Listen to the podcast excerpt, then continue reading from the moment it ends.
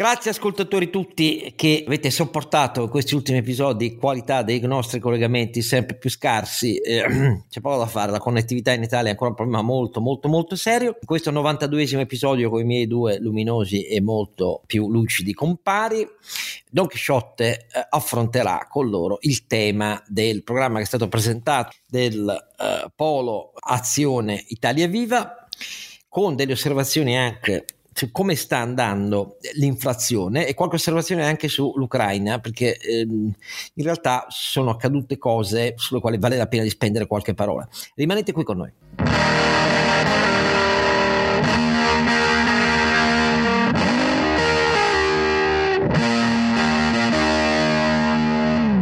Don Quixote sempre Oscar Giannino, speriamo adesso abbia una qualità migliore di connettività e ehm, eh, infatti la risata è più che legittima, visto quello che sono stato con meno di una, un'attacca di campo mm, e non funzionava nemmeno l'hotspot. Lasciamo perdere.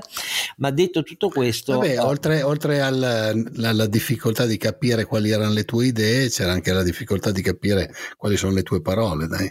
Abbiamo aggiunto una sfida ulteriore ai nostri ascoltatori. Gli ascolti sono andati comunque bene, quindi evidentemente Ah, dici quindi da, che era anche la qualità delle... Ah, è interessante questa staffilata che all'inizio mi rifili che... No, nel senso che tu non sei uno facile nor- già normalmente da seguire, insomma sei una persona molto densa, mettiamola così. E quindi, essendo già tu denso abitualmente come contenuti, eh, se si aggiunge anche la, la parte, diciamo, di, di, di comprensione diventa bello tosto come, sì, sì, come sì. Il, diciamo il latte denso cagliato che è imbevibile. Ho capito cosa stai dicendo. Avete capito che oltre alla voce di Don Quixote stasera è particolarmente in vena e io lo apprezzo per questo perché ha una lucida ironia e un sarcasmo. Noi lo facciamo su noi stessi, a differenza degli altri che lo riservano solo agli altri, ma avete capito che è il nostro Sancio Panza saggissimo che mi sta affilava. Renato Cifarelli, che come al solito vi ricorda donchisciottepodcast.it il nostro sito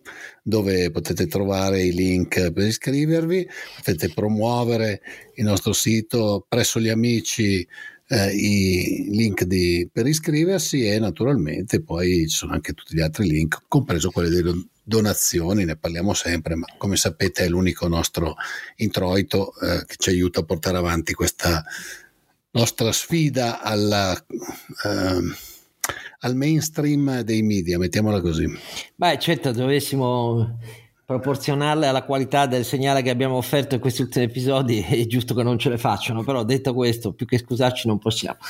E, ehm, allora oltre però a Sancio Panza stasera con una vibrante frusta in mano c'è eh, lo scalpitante come sempre Ronzinante Carlo Alberto Carnevale Maffè Ecco, che laconico, tacitiano stasera. E, cari compari, in questa puntata direi che bisogna esordire con qualche riflessione sulle 68 pagine depositate del polo a cui hanno dato vita. Poi in extremis, ne abbiamo parlato tante volte, eh, già negli episodi alle nostre spalle, eh, Carlo Calenda e Matteo Renzi. E io pregherei come sempre il nostro analista numero uno, cioè Carlo Alberto Ronzinante, di iniziare dandoci lui le sue impressioni su quelle 68 pagine. Caro Oscar, è un compito non facile eh, perché se devo dirti che mh, mi hanno convinto, mentirei. Se devo confrontarlo con quello che è emerso dagli altri eh, schieramenti in gioco, devo dirti che è nettamente meglio. Però sai, dipende un po' dal, dai punti di vista. Diciamo che le due parole qualificanti del programma di Azione Italia Viva, che sono ufficialmente merito e pari opportunità, ecco, sono giusto due parole, perché eh, le dichiarazioni sono molto liberali, le declinazioni sono di un di un moderno partito socialdemocratico europeo, poco a che fare con la linea liberale eh, di eh, Renew Europe a cui entrambe le formazioni nominalmente appartengono, ma che insomma di fatto non, non, non, non si riverberano in questo prog- programma politico, che sia chiaro, è un programma pragmatico, assolutamente eh, dire, ben strutturato, che diversamente dagli altri partiti mette la parola produttività, crescita, educazione cioè, all'inizio, ma giusto all'inizio, perché poi so, se vedere i contenuti sono contenuti Beh, mette qualche generi. cifra anche se sì, sì, quasi sì, tutte di spesa dire, è, è, un dignitoso lavoro di un partito liblab ecco se posso dire no? di, una, di una iniziativa libera che per me rispecchia poi l'origine di, delle, dei suoi leader no? che sono Matteo Renzi e, e Carlo Calenda sono due, eh, diciamo, due interpreti dell'ala riformista del PD. Boh, questo è il programma dell'ala riformista del PD, eh, che non c'è più perché il PD è rimasto ancorato alla, agli spettri della sinistra massimalista e, e, e flirta ancora con gli scellerati grillini, quindi buona fortuna, anzi pessima fortuna a quelle scelte. Um, se voleva essere un programma alternativo in senso liberale a questa destra, beh, diciamo, dal mio punto di vista molto, molto modesto, non ci è riuscito. Uh, il che non vuol dire che non contenga buone cose, eh, contiene certamente principi importanti di apertura del mercato, di sostegno ai giovani, eh, di interventi di principio sulla scuola, eh, sulla giustizia, eh, propone la separazione delle carriere, insomma, principi importanti mh, niente di qualificante, di n- nessuna idea forza, caro Oscar. Tu stesso eh, hai, hai, molte volte chiesto una, eh, una proposta immoderata. Qui siamo a una, a una rivisitazione relativamente contemporanea di un, di un, appunto, di un partito che potrebbe collocarsi fra appunto tra l'SPD e, eh, e, e la, la, la, la, CDU tedesca, ecco, una roba del genere. Certamente non stiamo parlando di, di niente di liberale in senso tecnico del termine. Eh, iniziative di vera e propria ripensamento del mercato del lavoro, del mercato dei capitali, della presenza pubblica nell'economia, della contendibilità dei, delle rendite, della lotta alle rendite, del ribaltamento del principio di uno Stato, eh, fammi dire, chioccia, tutte queste cose non le ho trovate, Oscar, eh, forse perché non ci sono nel paese, il paese non è in grado di esprimere nessuna idea forza da questo punto di vista, andrà a rimorchio della forza di eh, blanda riforma che viene indotta dalle regole europee, diciamo che l'ancoraggio al PNRR di derivazione draghiana è, è l'unica eh, componente diciamo, di intervento strutturale eh, che questo programma eh, propone, secondo me. non vorrei sembrarti come dire, troppo eh, deluso, eh, perché non lo sono, tutto sommato il programma è pragmatico, è scritto bene, è, è, ben argomentato, sono 68 pagine scritte in un linguaggio comprensibile, anche se non penso che gli elettori si mettano a leggere, ma a noi tocca e lo abbiamo letto volentieri e, e come dire, plaudiamo allo sforzo, sia chiaro. Se guardiamo al cuore e non solo alla testa, beh, il cuore si aspettava un moto di passione, un'idea forza, un'idea di Italia eh, non banale, originale, eh, nuova, non c'è. C'è un'idea di un'Italia migliore, questo sicuramente, un'idea di un'Italia più rigorosa, più allineata all'Europa, ma, ma non c'è un'idea forza. E questo forse eh, è un modello di politica eh, prudente, eh, forse la prudenza rivoluzionaria in questo paese, visto gli estremismi che sono in gioco, però consentimi, eh, caro Oscar, non so tu cosa ne pensi Renato, un piccolo no, nota d'amarezza, anche perché insomma, Oscar, lo sai bene che i lavori di preparazione del programma di quello che avrebbe dovuto essere un, un polo liberale avevano messo sul tavolo ben altre idee sul mercato del lavoro, sul mercato dei capitali, sul modo di gestire le scelte di, sull'energia, sulle tecnologie, sulla pubblica amministrazione, sulla scuola, insomma l'agenda riformatrice che era stata oggetto di dibattito nelle recondite stanze carbonare di chi preparava il lavoro al, al terzo polo erano di tutt'altra natura. Qui salta fuori una versione edulcorata, blanda, innocua e quindi alla fine, mh, mm, eh, che dire, eh, inoffensiva, eh, di un progetto di continuità. È un'agenda Draghi senza Draghi e quindi è un'agenda, perché senza leadership alla fine eh, eh, quest, questo genere di lista delle buone cose da fare, sia chiaro, non ha un'anima. Non ha un'anima. Ah, beh, mi pare che tu sei stato abbastanza chiaro in realtà, eh, circospetto, moderato nei linguaggi, ma con un giudizio tagliente. Renato, che dice Renato? Ma io eh, diciamo sono, sono, stato un po' meno bravo di voi, ho letto alcuni punti, quelli che erano per me più interessanti, quindi lavoro, fisco, le cose che interessano un po' di più a me personalmente, anche perché come ho detto più volte i programmi 68 pagine di programma sono una, una co- un esercizio di stile, però poi sappiamo benissimo che quando si, pa- si tratta di andare eh, in Parlamento in, in, base alle alleanze, tutte queste cose qua, c'è eh, poi un, programma di fatto che diventa completamente diverso da questi. Allora, devo dire che io così, come spesso mi accade, mi, accade, mi sono messo un po' su alcuni, su alcuni punti.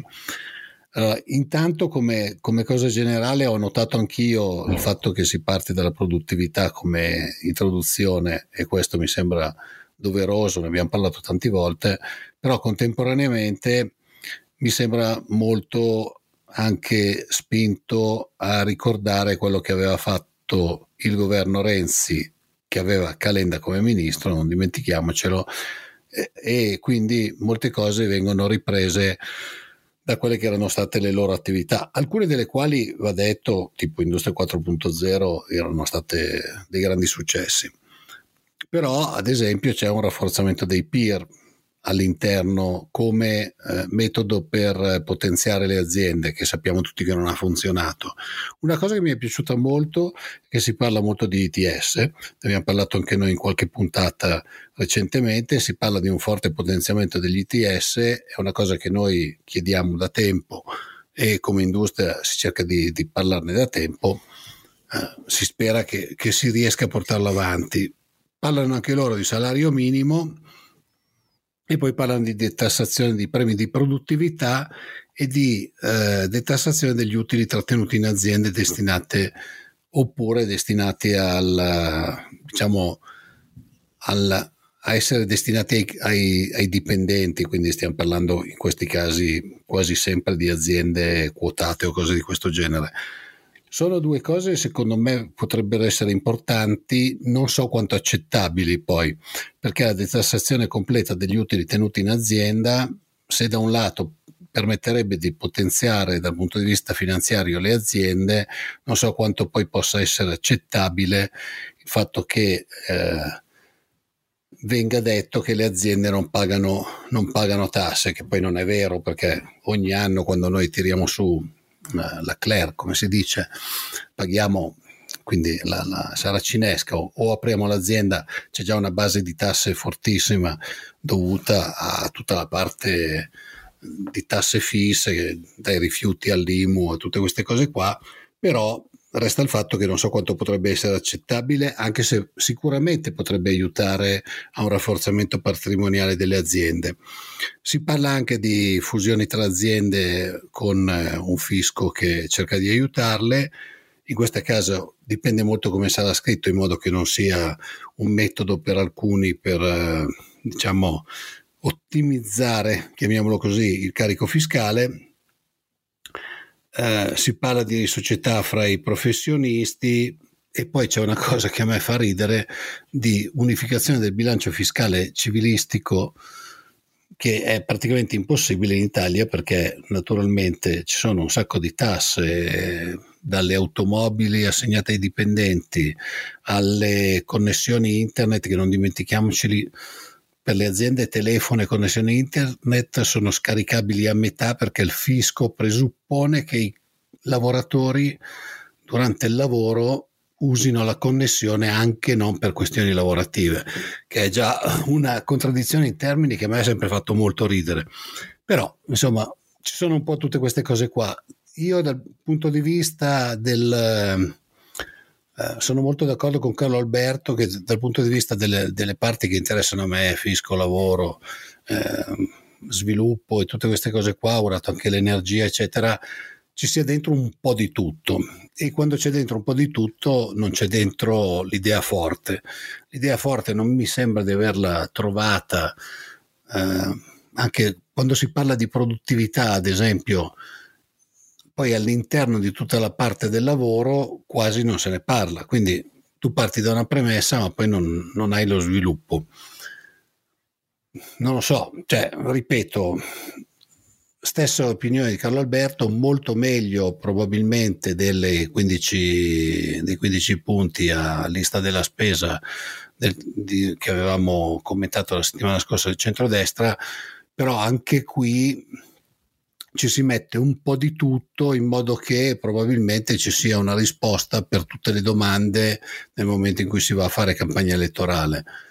Eh, senza però dare una linea chiara su quelle che sono le linee guida. Questo è così proprio a volo d'uccello visto in, in, pochi minuti il programma. Poi cercherò di leggermelo tutto bene per, per, dare un'opinione magari un po, più, un po' più approfondita come avete fatto voi. Ma io devo dire sicuramente quello che non faccio in questo commento, cioè non regalo agli estensori eh, motivi di amarezza personale. Io sono un osservatore, eh, ho preso atto, come tanti altri, della nostra area politica culturale, che pur non essendo interessato in alcun modo a candidature, come i più di coloro che hanno partecipato per un anno e mezzo alla stesura del, del programma per l'Italia coordinato da Carlo Cottarelli eh, che evidentemente alla stretta finale contano, eh, come è comprensibile per carità di Dio, eh, i partiti e quindi si fanno alla fine mm, loro un'intesa, eh, pensano ai loro candidati ehm, e gran parte di quello, come ha detto Carlo Alberto, che era lievitato con confronti molto approfonditi, a dirvi la verità, uh, in quei gruppi di lavoro eh, è stato tempo vano. Lezione per il futuro, ma insomma, diciamo, i partiti me ne hanno inflitte tante, riservate tante di lezioni dai tempi del Partito Repubblicano del 94 che non, non sarà una delusione in più o in meno a farmi parlare di delusione adesso. Non è così, io lo giudico per quello che è, per i due partiti, per i due leader. Apprezzo che abbiano capito in extremis che dovevano fare una cosa insieme, per cui dovevano lavorare già da mesi e mesi. Eh, adesso parto da un, tre altri presupposti e lo dico da osservatore. Se nasce così in extremis eh, un polo che vuole essere la novità vera perché dice no a entrambe le finte coalizioni di destra e di sinistra, dicendo che dal 94 che sono la maledizione dell'Italia, basta, tanto poi cadono governando, non vale niente di quello che dicono perché tanto governando fanno tutt'altro e così via. Il programma, che non è un programma per governare l'Italia, perché noi abbiamo regole istituzionali ed elettorali da sedicesimo mondo, non da terzo e quarto, cioè tutte le regole sono fatte solo per lasciare i partiti a mani libere, eh, non va giudicato eh, per eh, vale più o vale meno rispetto a quello degli altri. Il problema è un altro, se nasci su questa base, le indicazioni programmatiche che sei obbligato a depositare e che non essendo una forza largamente maggioritaria conteranno ancora meno perché ovviamente poi si vedrà in Parlamento una volta che si esprimono i votanti, devono essere però, fer, punto numero uno, ferreamente coerenti all'origine di questa nuova nascita ferreamente coerenti all'obiettivo che è confermato e anche questo io lo apprezzo da parte dei due leader di dar vita non solo a un gruppo comune in Parlamento ma a un partito liberal democratico riformatore nuovo che nasca dalla loro unione ma aperto ad altri e a leadership contendibile. Ecco, allora se parti da questo presupposto, quello che devi scegliere di mettere nelle pagine che depositi nel programma deve essere innanzitutto ferreamente coerente a questo. E quindi, non dico in 68 pagine, ma insomma in molte meno, ci devono essere con grande chiarezza espressi punti irriducibilmente diversi da quelli proposti dalla sinistra intorno al PD e dalla destra intorno alla Meloni, irriducibilmente diversi nella formula espressiva, negli obiettivi e nei numeri che esprimano la necessità di convincere gli astenuti italiani a scegliere questa novità. E siccome è una novità che si dichiara irriducibile a quei due, devono essere irriducibilmente diversi e distinti e misurati in ordine di emergenza per fare capire all'elettorato che non conta solo la distinzione. L'irriducibilità nasce dal fatto che sei convinto che l'Italia altrimenti non esce dall'emergenza con la continuità. Ecco, questo significa essere immoderati. Punto numero due, qualche esempio. Che cosa significa? Anch'io apprezzo molto l'esordio sulla produttività e il merito, i molti paragrafi sul merito dedicati alle donne, ai giovani e così via.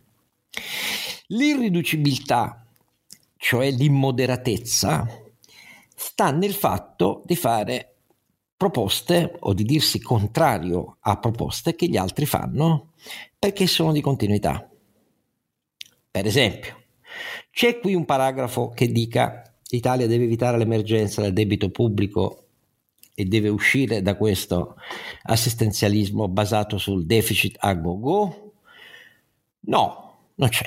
Debito e deficit non c'è. Il programma che facemmo ai tempi di fare nasceva invece con un la prima parte era l'obiettivo quantitativo, sapendo che saremmo stati minori, iperminoritari quando anche Giannino non avesse fatto i suoi casini, se fossimo riusciti a leggerne qualcuno, ma dovevamo dare l'idea che su deficit e debito bisognava invertire la rotta, perché era un'emergenza nazionale, la solvibilità e sostenibilità del debito pubblico. E quindi dicevamo di quanto ogni anno intendevamo chiedere in Parlamento agli altri partiti di diminuirlo e dicevamo come con le relative coperture, con i relativi interventi, a cominciare dalle fiscal expenditure, eccetera, eccetera, eccetera. Qui deficit e debito. C'è un richiamo ovviamente alle regole europee, molto apprezzato, ma anche qui è come se non fosse l'emergenza, che invece va spezzata rispetto a quello che hanno fatto sinistra e destra nei decenni alle nostre spalle. Va spezzata, si tratta di avanzare proposte che diano l'idea di voler rompere le gambe a chi intende continuare a percorrere questa strada. Qui non ci sono. Se uno parla della produttività, e figuriamoci se non siamo contenti, Carlo Alberto, Renato e io, non può risolverla nel problema della tassazione del salario di produttività. Deve dire, per esempio, sì, sono prescrittivo, ma è solo a titolo di esempio. Eh. Io sono un cretino rispetto a loro, né penso di avere più esperienza di loro. Deve dire la produttività multifattoriale dei settori che l'Istat ogni anno ci scrive da decenni come quelli che regalano all'Italia una produttività multifattoriale stagnante o negativa, vanno assunti come parametri espliciti da raggiungere e su cui misurare gli interventi nelle leggi di contabilità pluriennale del Paese, cioè bisogna iniziare a dire di quanto la produttività multifattoriale del governo in carica vuole alzarla nella pubblica amministrazione e nei vasti settori dei servizi non esposti alla concorrenza, che sono all'origine del problema della stasi della produttività nel nostro paese, a differenza della manifattura il cui contributo positivo insieme a quello dei servizi finanziari sulla produttività non basta da solo, da decenni, a metterci in linea con quello dei grandi paesi avanzati. E dividere questi parametri insieme a deficit e debito e alla sostenibilità ambientale, sociale e generazionale vanno d'ora in poi considerati elementi dirimenti su cui si misurano gli interventi eh, di finanza pubblica eh, sia sul versante della spesa sia sul versante delle entrate. E devi farlo con una proposta concreta che qui non c'è. Faccio altri due esempi perché non voglio annoiare e poi andare al terzo punto. È molto buona la parte sull'energia, perché non è solo realistica, ma lì contiene anche delle novità. Dire per esempio che ci vogliono in Italia 250 impianti uh, di uh, teleriscaldamento è una rottura. Dire che ci vogliono incentivi per gli impianti di trattamento rifiuti, visto, problema, visto il problema che ha generato la crisi dei 5 Stelle a Roma, è una novità, ma la devi mettere in testa. Queste cose vengono prima. Dire che abbiamo bisogno di centrali per il biometano e mettere il biometano in rete e abbiamo bisogno di una rete diversa è molto tecnico, ma è ottimo. Quindi la parte eh, energetica è fatta molto bene perché si distingue anche se troppo lunga per voler fare i primi della classe. La parte sul fisco mi dispiace e lo dico con grande amarezza, invece non lo è. E la parte sul welfare nemmeno. Perché se uno dall'idea della discontinuità la vuole dare questa idea sul fisco, non può rimettersi a dire semplifichiamo le aliquote IRPEF e non dice come.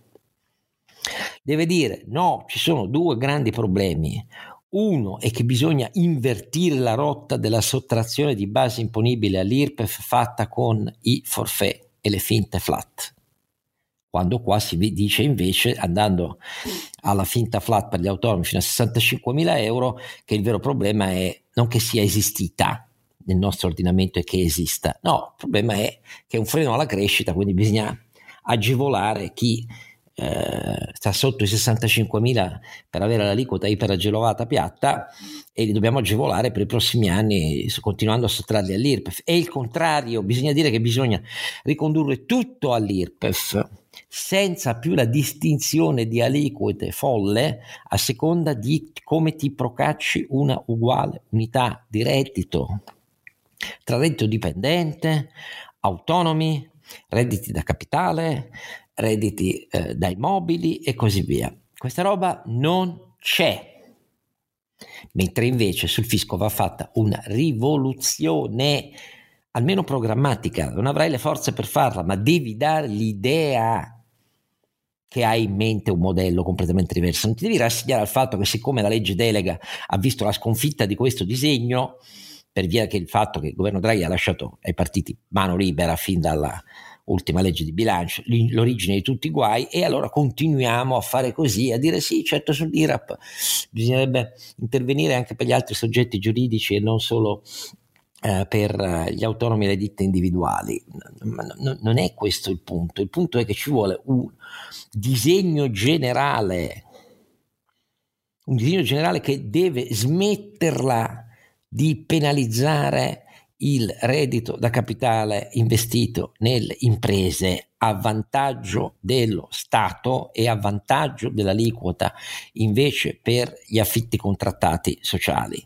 Questa roba, se uno vuole cambiarla l'Italia, deve dare l'idea che la vuoi cambiare radicalmente perché lo sappiamo che cosa ha generato tutta questa roba qui e perdonate anche sul welfare io apprezzo tantissimo il principio della solidarietà generazionale che in questo programma uh, viene posto al centro, però viene declinato nella formula ogni spesa di un euro in più per gli over 65 anni, cioè i prepensionamenti per essere chiari, dopo quota 100, quota 41 e così via, su cui tutti gli altri partiti sono allineati, ogni euro in più per gli over 65 anni deve, deve vedere un euro di spesa in più per gli, gli under 35. Questa non è una priorità, cari amici di Italia Viva e di Azione.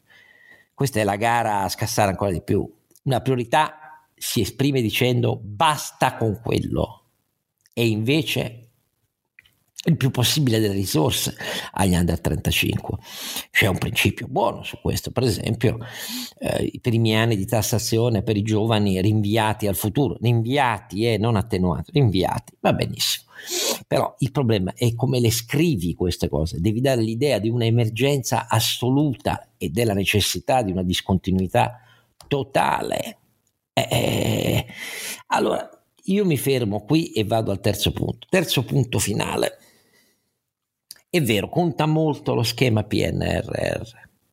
Conta al punto tale che nel PNRR, come abbiamo spiegato mille volte, il punto debole a cui Draghi rimediò nella parte iniziale, quella che mancava con Conte, che faceva dare il giudizio che faceva schifo la bozza di Conte, che, che dica Travaglio, eh, la prima parte fu innovata come da Draghi, ci fu una prima parte in cui è scritto molto bene, in 80 pagine, sia la produttività che i milestones delle riforme. Eh, le riforme furono dettagliate per obiettivi e così via. Poi disastrate in Parlamento, come si è visto sulla giustizia, come si è visto sulla concorrenza, però era fatto bene. Ma le sei missioni erano quelle di Conte. Ecco, e noi abbiamo sempre detto, uno dei difetti fondamentali del PNRR italiano, contiano, perché rimase così, nell'impianto, anche con Draghi che quando ebbe l'incarico aveva poche settimane per poter cambiare e soprattutto il Parlamento aveva già cominciato a esaminarlo, quello di Conte. Eh, era che mancava per esempio, ve lo ricordate quante volte lo abbiamo detto, un'impostazione fatta sulle filiere industriali, che invece è fondamentale sia nel PNRR francese, ha molte meno risorse, sia in quello tedesco, ha molte meno risorse, sia in quello spagnolo. In Italia mancava. Beh, la mia sorpresa, una volta registrato con grande soddisfazione il ritorno alla priorità di industria 4.0 e alla piena ritorno a tutte le aliquote di agevolazione per la formazione del personale, eccetera, eccetera. Vedere che anche qua mancano le filiere però, mancano integralmente. Cioè l'idea che noi abbiamo un problema sugli energivori, che abbiamo un problema sull'automotive, eh, che abbiamo un problema su carta, vetro, cemento, ehm, ceramica e così via, me l'aspettavo e come? Da, rifiuti. Eh, me l'aspettavo, no, rifiuti c'è, ma me l'aspettavo e come da, da, da Renzi e Calenda, proprio perché lo sta 4.0 l'hanno fatta loro. E qui manca. Peccato che centinaia di migliaia di posti di lavoro ballano nei prossimi anni in quei settori là. Poi vedremo, tutto il resto sta andando meglio delle previsioni ed è un bene che sia così. Eh, ma questo terzo punto ve lo dico solo perché non c'è alcuna amarezza mm, nel dirlo, è una semplice constatazione che si allevia per il fatto che poi conterà quello che si dice nella campagna elettorale, molto più delle 68 pagine, quindi io mi fermo qua. Io spero che la loro campagna elettorale però sia tutti i giorni cadenzata sul fatto di dover dire alla gente c'è una ragione di fondo per cui non dovete votare né di qua né di là. E per anni continueremo a dirvelo perché la quantità di misure di discontinuità necessarie per fare imboccare in maniera stabile, permanente, per parecchi anni, un sentiero di crescita più solido, sostenibile, senza rischi per la finanza pubblica, che non presenti il conto sempre alle solite quattro categorie di svantaggiati e che faccia della autosostenibilità della produttività italiana, la nuova maniera di stare nel mondo di una globalizzazione che cambia ma non tramonta, non col sovranismo, per essere chiari. Ecco, questa è la sostanza che mi aspetto che dicano in campagna elettorale. Poi sono loro che devono giudicare e vedere, non contano niente i sondaggi di oggi, vedremo più avanti, ma quello che conta è l'elemento di novità, novità non è che siccome c'è l'agenda Draghi, allora ripetiamo quello che bisogna fare del PNRR, perché quello diamolo per scontato. Quello che conta è quello che nel PNRR non c'era. Quello che conta è quello che dicono gli altri partiti e quello che tu invece dici no, questo è il male. Anzi, è il male assoluto. È un male così assoluto che mi ha fatto cambiare idea due settimane prima di dover depositare il simbolo. E che cazzo. Ecco, questa roba qui conta centomila volte più delle polemiche su chi si candida negli altri partiti, sul fatto che c'è la Bonino o la Bonino, quelle robe non contano niente sugli astenuti. E a malapena contano forse anche gli appelli a una discontinuità per un paese così continuista e così seduto sul fatto dell'assistenzialismo. Però resta il fatto che, se, se non ho capito male, questa cosa nasce per questa convinzione di fondo, cioè della necessità di una discontinuità radicale e non azzardata, non avventurista, ma fondata sui numeri e su quello che la società civile ha detto ai partiti e i partiti non hanno sentito. Anche loro non hanno sentito troppo, se posso dirla fino in fondo, ma c'è tempo per rimediare, siccome io mi fido più di loro che degli altri, eh, vedremo alla fine come, come andrà, perché una cosa è sicura, non la destra nelle sue variopinte espressioni, cioè Berlusconi e Salvini, ma nell'espressione di chi esercita la leadership, la Meloni sta facendo il suo.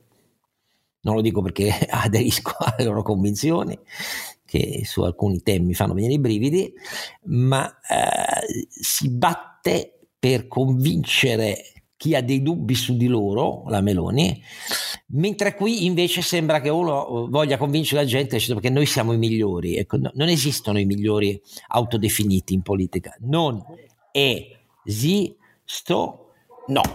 E adesso però andiamo a vedere che cosa... Sì, sì però Oscar, Oscar scusami, eh, devo, de- devo, fare una chiosa a quanto hai detto sulla Meloni perché proprio mi spiace ma non sono d'accordo.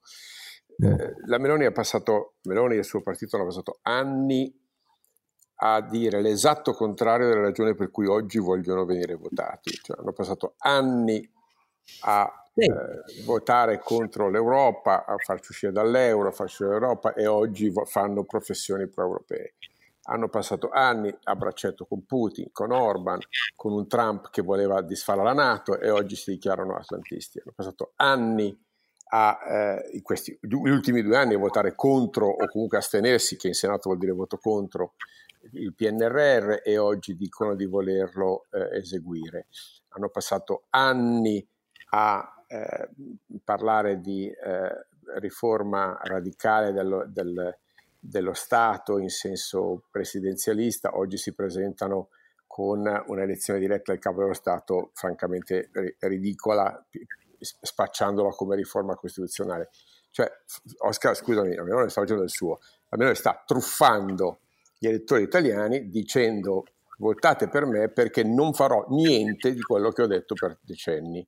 Eh, quindi vi ho preso per il culo, eh, ne sia, siate consapevoli, ma almeno sono diversa da quegli altri. Ecco, se questo è un merito, allora mi spiace, la politica fa schifo. Invece la politica è un atto di grande civiltà, di rigore e di fondamentale costruzione di una nazione.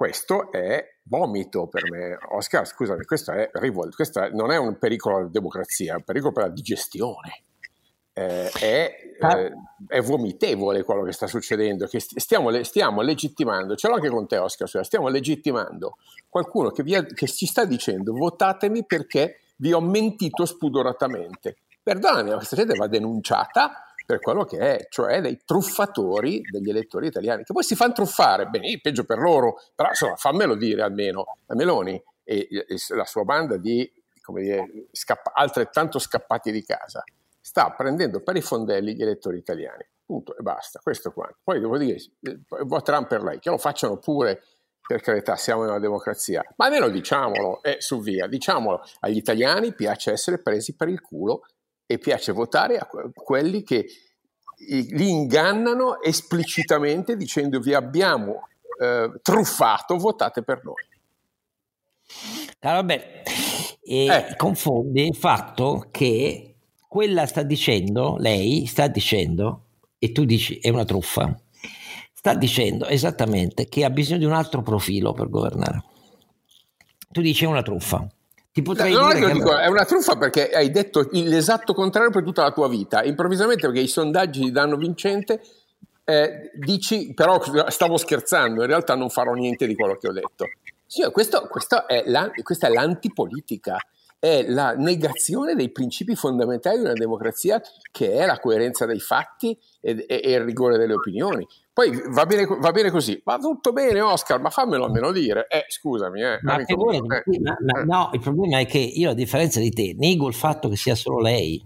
Ah, no, no, no, non è solo ah, lei. No, per carità, per, per, carità. Per, no, no, no. Perdo, perdonami, Però, il, PD no, sì. ha detto per, il PD ha detto per anni Michael sì. 5 Stelle. No, ha governato con 5 Stelle e ancora adesso i suoi dirigenti dicono ci rialleiamo dopo il voto dei suoi dirigenti. Allora, detto questo, il punto, caro Alberto, è che non c'è la truffa e la menzogna solo da una parte, c'è da tutte e due.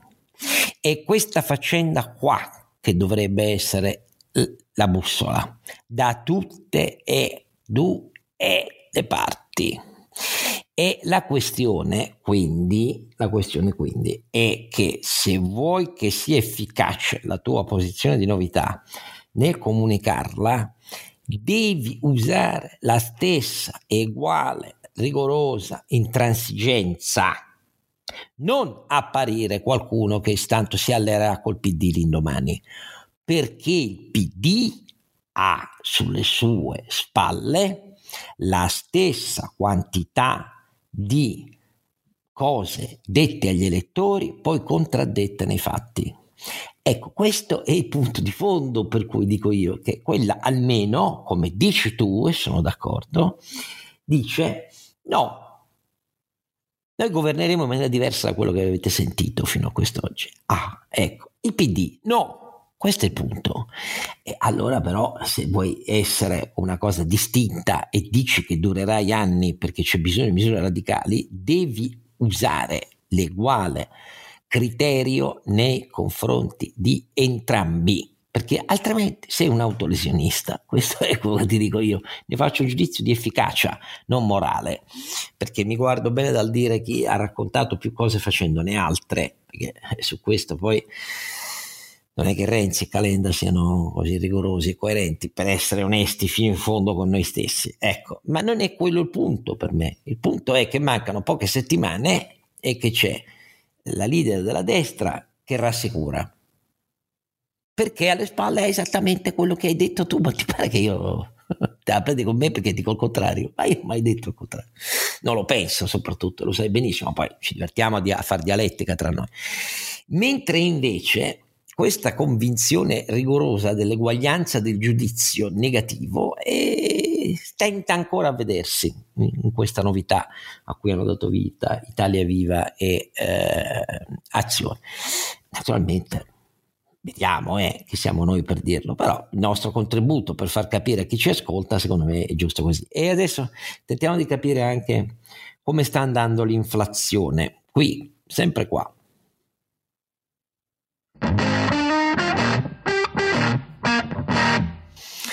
Allora, eh, in effetti eh, le ultime sta settimane... Andando, sta andando. No, UK, le... eh, oltre oltre le aspettative. Quindi, a parte che gli UK poi hanno tutti i loro problemi misti, quindi da Brexit però, anche. Dire, a casa nostra così. e nell'euroarea, quello che diceva Carlo Alberto già oramai mesi fa, quando diceva guardate questa inflazione è a un punto oltre la quale non è che può aumentare, continuare ad aumentare a questi tassi. E infatti ci siamo, Carlo Alberto, no?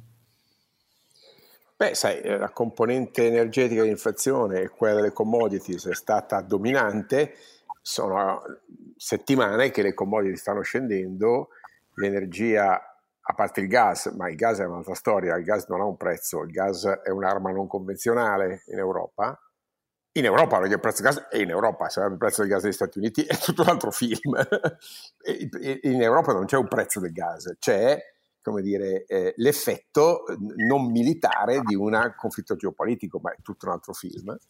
Eh, ovviamente, complice il, lo spettro di un rallentamento, se non di una recessione di un'economia mondiale, è, è impensabile. Chi parla di stagflazione, non so, cioè, probabilmente era rimasto agli, agli anni 70 perché il mondo non è più quello eh, abbiamo, avremo probabilmente una coda di inflazione e una eh, recessione tecnica e, e, quindi alla fine poi questa coda di inflazione si riassorbe e lo vedremo.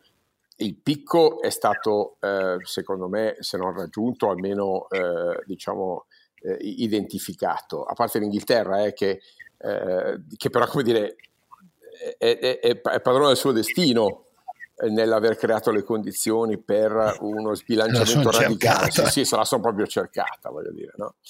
ehm, ma l'Europa ha di fronte uno scenario in cui se, se fosse stata un filino più lungimirante sull'energia, oggi non, non sarebbe nelle condizioni in cui è, un'America che sta ancora creando posti di lavoro, eh, in cui la Fed probabilmente non avrà più quella fretta di aumentare i tassi che sembrava fondamentale anche solo poche settimane fa. Eh, secondo me una, una, BCE che aumenterà i tassi solo per non essere da meno, no? come quello che prendeva il treno, e, e sto citando Enzo Iannacci, non Mario Draghi, eh, però insomma diciamo, i livelli di comprensione dei fenomeni eh, sociali eh, sono simili, ehm, nel senso che secondo me Iannacci era più bravo. Ehm, il, eh, il, il, quadro, secondo me, se posso tornare all'Italia, caro Oscar, è un quadro eh, meno preoccupante di quello che molti analisti vogliono farci vedere. È chiaro che siamo di fronte a un forte rallentamento soprattutto determinato dal fatto che la Cina non è più il motore, il secondo motore dell'economia e da questo punto di vista però pur preoccupandocene in termini economici ce ne dobbiamo rallegrare caro Oscar in termini geopolitici perché la Cina finalmente eh, si trova di fronte alle sue contraddizioni, alle sue contraddizioni di un regime autocratico, di un regime basato su un'esportazione forzata, che non ha fatto gestire l'economia interna con l'equilibrio necessario per renderla sostenibile, fortemente orientato alla speculazione immobiliare sussidiata dalla shadow banking, da, da situazioni assolutamente assurde in termini diciamo, di sbilanciamento tra campagne e città e oggi vengono al pettine questi nodi con eh, società immobiliari che falliscono, banche esposte, eh, cittadini che hanno hanno problemi a, a, ricevere le, le, case per cui hanno dato eh, i congrui anticipi. La situazione quindi a livello mondiale è una situazione tutt'altro che, eh, che semplice, ma, ma, se posso dire, molto meno preoccupante delle, eh, delle profezie di sventura che, eh, che giravano anche soltanto alcune settimane fa. La verità è che il raffreddamento fa abbassare i costi delle materie prime che erano alla base dell'inflazione, quindi eh, petrolio e materie prime e derrate alimentari, che sono quelle che temevamo di più, stanno ritornando ai livelli pre-Covid addirittura, non solo pre-guerra. Eh, questo secondo me non può che rallentare l'inflazione che, ripeto, in Europa non ha vissuto quella spirale prezzi-salari che invece abbiamo, vissuto, abbiamo, visto negli Stati Uniti anche solo per pochi mesi, ma lì come dire, i salari sono cresciuti tantissimo, per mille ragioni anche di tipo microeconomico, organizzativo, del cambio degli stili di vita. No? In Europa tutto questo mercato del lavoro molto più frammentato, Beh, molto più... C'erano anche C'erano anche dei salari molto più bassi negli Stati Uniti in alcuni casi. Cioè, sì, sì, è vero, è vero, però, però lì la dinamica, sì, oggettivamente lì l'inflazione era un'inflazione interna da eccesso di domanda e, da un'economia viva, un'economia viva che cioè, ancora una volta il dollaro perché è forte? È forte perché la Fed alza i tassi? Sì, ma la Fed alza i tassi perché se lo può permettere di fronte a un'economia che comunque sta dimostrandosi non solo l'economia, ma la tecnologia americana, fatemelo dire ancora, eh? la tecnologia, il modello economico e finanziario degli Stati Uniti, scusate, ma, ma, stanno ancora dimostrando di essere i, i, i, modelli, non dico vincenti, ma certamente più eh, adatti a superare le, crisi in maniera strutturale. Però l'Europa non è, non è messa così male, con un unico problema, la Germania, che sta tornando a, a, a, rimettere in discussione il suo presupposto fondamentale, cioè esportiamo tenendo, comprimendo i salari interni ehm, in un'economia basata sulla sostanziale deflazione e quindi basata sull'efficienza, sulla pianificazione, sul miglioramento incrementale, sul fatto che la Cina e la Russia sono i nostri due partner silenti politicamente impresentabili ma economicamente gemellati, ecco bene, quando Russia e Cina ti cadono in mano, cara Germania, le tue contraddizioni e quindi posso dire la scelleratezza strategica de, di, quelli, di, quella democristiana miope eh, che è stata ehm, Angela Merkel, okay. assolutamente indegna dei, dei, dei Kohl, ma anche degli Schröder di prima, di prima eh, misura, eh, che hanno veramente cambiato la Germania nel, nel, loro, nel loro, coraggio eh, di, di, visione. Okay? lei, eh, e qui si vedono le contraddizioni, Oscar sai che abbiamo forse un giudizio diverso sulla Merkel, ma io quando eh, giusto un anno fa insomma, se n'è andata ho detto mi spiace ma la storia non sarà eh, generosa nei confronti di questa donna pri- priva di priva di visione, completamente priva di visione, miope, miope, un'idea miope della Germania, del suo ruolo nell'Europa, un'idea mer- veramente mercantilista, bottegaia. Uh, mio Dio. Eh. Eh, posso dirti di tutto questo? La nostra Italietta, caro Oscar, sai che c'è la nostra Italietta che ha eh, delle trade specialization che in questi vent'anni hanno pagato il prezzo alla Cina perché erano simmetriche rispetto alla Cina. Adesso che la Cina arretra non solo internamente, ma in termini di investimenti internazionali, l'Italia torna a dire la sua anche in termini di portafoglio di trade specialization. Inoltre noi abbiamo un'economia, caro Oscar, che quando c'è un po' di inflazioncina, a noi tutto sommato, eh, di la verità, siccome siamo un popolo inefficiente, l'inflazione copre inefficienze. Quando c'è l'inflazione allo 0,5, non ce n'è di storie, devi essere efficiente per forza, quindi devi fare pianificazione rigorosa, stabile. Noi non siamo capaci di fare quello. In vent'anni di bassa inflazione, in realtà la nostra contraddizione economica è emersa. I prossimi anni, che saranno per forza di inflazione più alta, non l'8%, eh, ma il 2,5-3-4, eh, che questo rimarrà perché la greenflation è qui per rimanere, perché comunque l'espansione della base monetaria ha creato una bolla che andrà riassorbita, perché alla fine è una forma di tassazione sostitutiva per ridurre il debito pubblico che sta bene a tutti. No? L'Italietta, secondo me, se la caverà meno peggio della Germania e in parte anche della Francia e dell'Olanda, perché alla fine abbiamo un'economia più diversificata, più abituata a reagire in maniera elastica. No? Ci aggiungo un'ultima cosa, caro Oscar. le grandi scelte di politica economica e di politica industriale che l'Italia non sa fare, tecnologie digitali, i microprocessori, l'energia, eh, i, i grandi sistemi d'arma, sta facendo l'Europa o li sta facendo la geopolitica, li sta facendo per noi, quindi noi andiamo a rimorchio di grandi scelte fatte a livello europeo, impensabili solo fino a un anno fa, ok? E andando a rimorchio, alla fine noi a rimorchio andiamo benissimo, come siamo andati per vent'anni a rimorchio della Germania sull'automotive, adesso andiamo a rimorchio di un'Unione Europea che in maniera poco lucida, ancora farraginosa, lenta, ma alla fine sta facendo le fondamentali scelte di politica industriale. Io penso, caro Oscar, magari sbaglierò, che abbiamo davanti sei mesi sicuramente, ma probabilmente 3-5 anni di relativa competitività, relativa non assoluta, non ho detto che cresciamo, ma che facciamo meglio dei nostri partner europei. Sbaglierò? Può darsi, ma diciamo io la vedo così. Diciamo meno peggio, dai. Non è che ah, penso io... proprio meglio, guarda. Io vedo i rischi in questa posizione, caro Alberto, perché è una cosa che ho combattuto per tanti anni, decenni fa, cioè prima c'era De Rita, poi c'era il professor Fortis, che hanno più o meno sempre sostenuto il fatto che un paese debole, ma fortemente diversificato e fortissimo nelle sue specializzazioni manifatturiere, nel fatto di avere una quota così elevata di prodotti nelle, nelle tipologie più diffuse nel commercio mondiale, bim, bim, bim, alla fine ce la faceva comunque. Ce la faceva comunque, va sempre meglio che farcela peggio degli altri.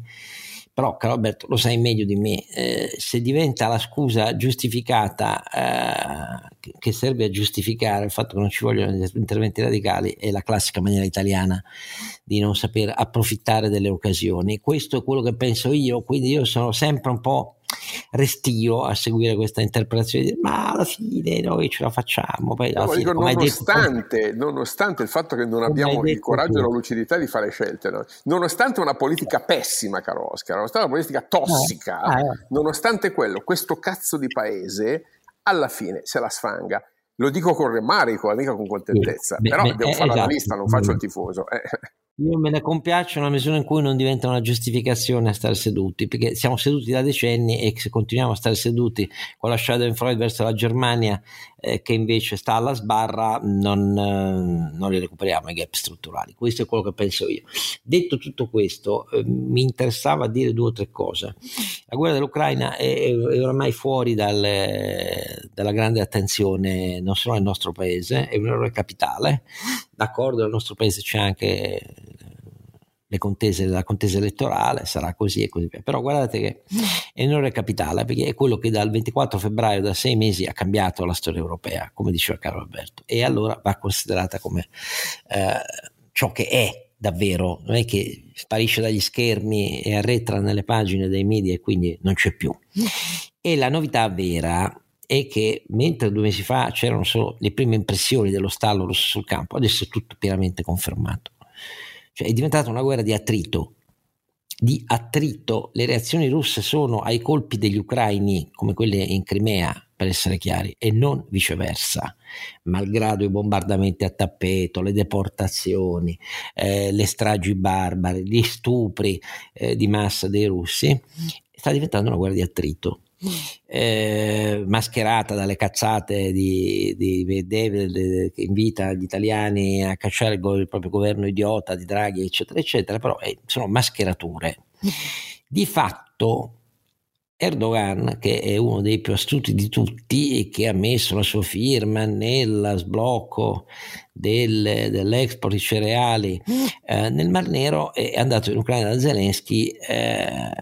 Per dire sto con voi e Zelensky ne ha approfittato per dire non c'è nessuna trattativa finché ci sono i russi sul territorio eh, dell'Ucraina. Ecco, queste sono novità, sono novità vere. La scommessa della Russia è sull'elezione del midterm americano, oh, grave colpo per l'amministrazione Biden.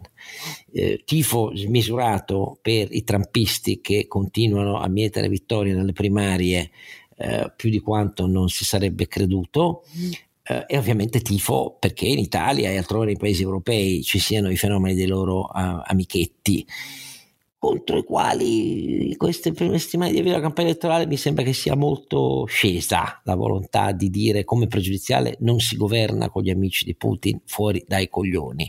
Ecco, questi sono tutti errori gravi, perché poi L'Europa, le decisioni sull'energia, il pool comune di acquisti europeo non c'è, il price cap non l'hanno fatto eh, e così via. La Germania frena tutto perché il caso Uniper, 12-13 miliardi del caso Uniper, frena tutto e non sanno come fare per rimborsare le imprese, questo è il punto, non sanno come fare per rimborsare le imprese energetiche perché le devono rimborsare per miliardi. Ecco, tutto questo frena. Quindi per un paese come l'Italia tenere bassa la guardia come sta avvenendo oggi è un atto di compiacenza verso l'invasione russa, proprio quando l'invasione russa fa i conti crescenti con la sua difficoltà sul campo, perché la logica incrementale di usare migliaia di missili, eccetera, eccetera, li ha già portati a dover usare quelli degli anni 60 e i mezzi corazzati degli anni 60, cioè T-62, cioè alla fine i magazzini deperiscono senza che l'industria bellica russa abbia lo stesso ritmo di sostituzione necessaria a quell'uso così intensivo eh, di eh, missili eh, a ceppo ridotto, cioè precisi, eh, e di artiglieria usata in così vasta scala. Queste cose dovrebbero fare riflettere chiunque vuole governare, si candida a governare l'Italia, perché c'è bisogno di un passo in più, non di far finta che il problema si stia lentamente spegnendo, non si sta spegnendo proprio niente. Mm Bisogna fare un passo in più e questo però riguarda tutti i paesi europei, eh, sono tutti alle prese con altri problemi se non questi e si vedono la loro bolletta energetica ciascuno separatamente, come prima. Quindi su questo, caro Carlo Alberto, l'Europa direi che ha fallito per via del freno tedesco, eh, anche di altri paesi europei, ma quello dominante è quello tedesco. Quindi, cari aspiranti governatori dell'Italia, eh, una lettura di quello che sta avvenendo e una voce ferma, lo dico per il centrodestra che ha un problema serissimo su questo di servi di Putin, e mi spiace, questo la Meloni dovrà dirlo però. Se si candida a governare per la fine della campagna elettorale dovrà dire non ci sarà un governo con amici di Putin dentro. Non ci sarà. Perché se non lo dice in questi termini, eh, signori, la faccenda è più importante del presidenzialismo per quello che riguarda il futuro a breve dell'Italia e dell'Europa e dell'Occidente.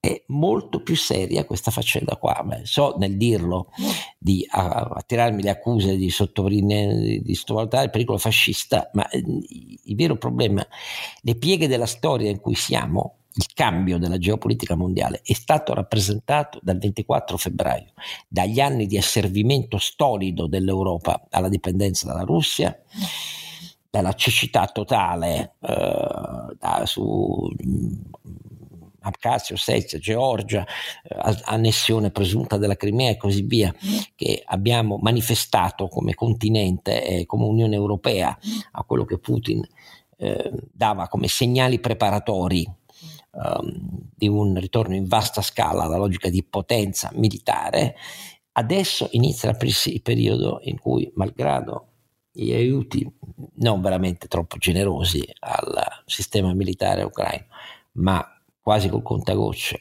fanno effetto per fare un altro passo, un passo che non è bellicista, non è dire alla Russia vi umilieremo e metteremo in ginocchio, ma semplicemente che ripristini la piena legalità internazionale sul nostro continente europeo. Continuano oppositori di Putin in Russia a essere trovati morti. L'ultimo ehm, banchiere Rappaport che, appoggi- che appoggiava Navalny trovato morto uh, in casa a Washington. Eppure ci sono anche segnali come quello um, dell'ufficiale paracadutista russo sottrattosi al fronte eh, col suo memoriale di 148 pagine in cui racconta le barbarie a cui eh, le unità mandate al fronte senza dirgli cosa andavano a fare sono state sottoposte dal regime di Putin. Ecco, tutto questo meriterebbe una maggiore attenzione perché scusate se aggiungo quest'altra facile profezia, non possiamo fidarci troppo della tenuta degli Stati Uniti. Eh? Non possiamo fidarci troppo. Il fenomeno Trump è ancora lì, più forte di quanto non si credesse. Elezioni del midterm con una Casa Bianca così debole, perché Biden è debole per obiettivi, problemi personali, eh, non è un aiuto L'Europa non può contare sul fatto che siano gli Stati Uniti da soli, l'Europa deve darsi scelte proprie e l'Italia, ventre di amici di Putin, è in prima linea per indebolire questo concerto. Quindi io mi auguro che su questo la campagna elettorale, a cominciare dalla destra, pronunci parole inequivoche, da Putin e da Salvini, so che non me le devo aspettare so che non me le devo aspettare e quindi che la Meloni abbia la giusta misura nel fare capire che se vince e deve fare un governo, quelli, i, gli esponenti compromessi con le dichiarazioni di filo Putin, quelli nel governo non ci possono entrare. Non è che c'è un ministro dell'interno perché va all'interno, non ci deve entrare Salvini per questa ragione qua altrimenti vuol dire non capire nulla dell'epoca che stiamo vivendo. Io la penso così. Va bene, siamo stati un po' lunghetti anche stasera? Sì. Eh, ma Vediamo, dai. Va bene, allora non resta che... Tanto, qualche, minuto, qualche minuto in più. Non resta di che 68 pagine, direi, neanche 62 minuti. Va bene, io ringrazio i miei due lucidissimi compari e spero che la linea migliori ormai d'ora in poi, anche se non sono molto fiducioso, e l'appuntamento a questo punto è eh, a un altro numero epocale, il 93, questo era il 92 episodio, il 93 episodio, il 93 è l'anno, è l'anno, di sangue e di ferro della rivoluzione francese. Quindi vediamo il 93 che cosa il nostro episodio ci riserva. Grazie a voi tutti.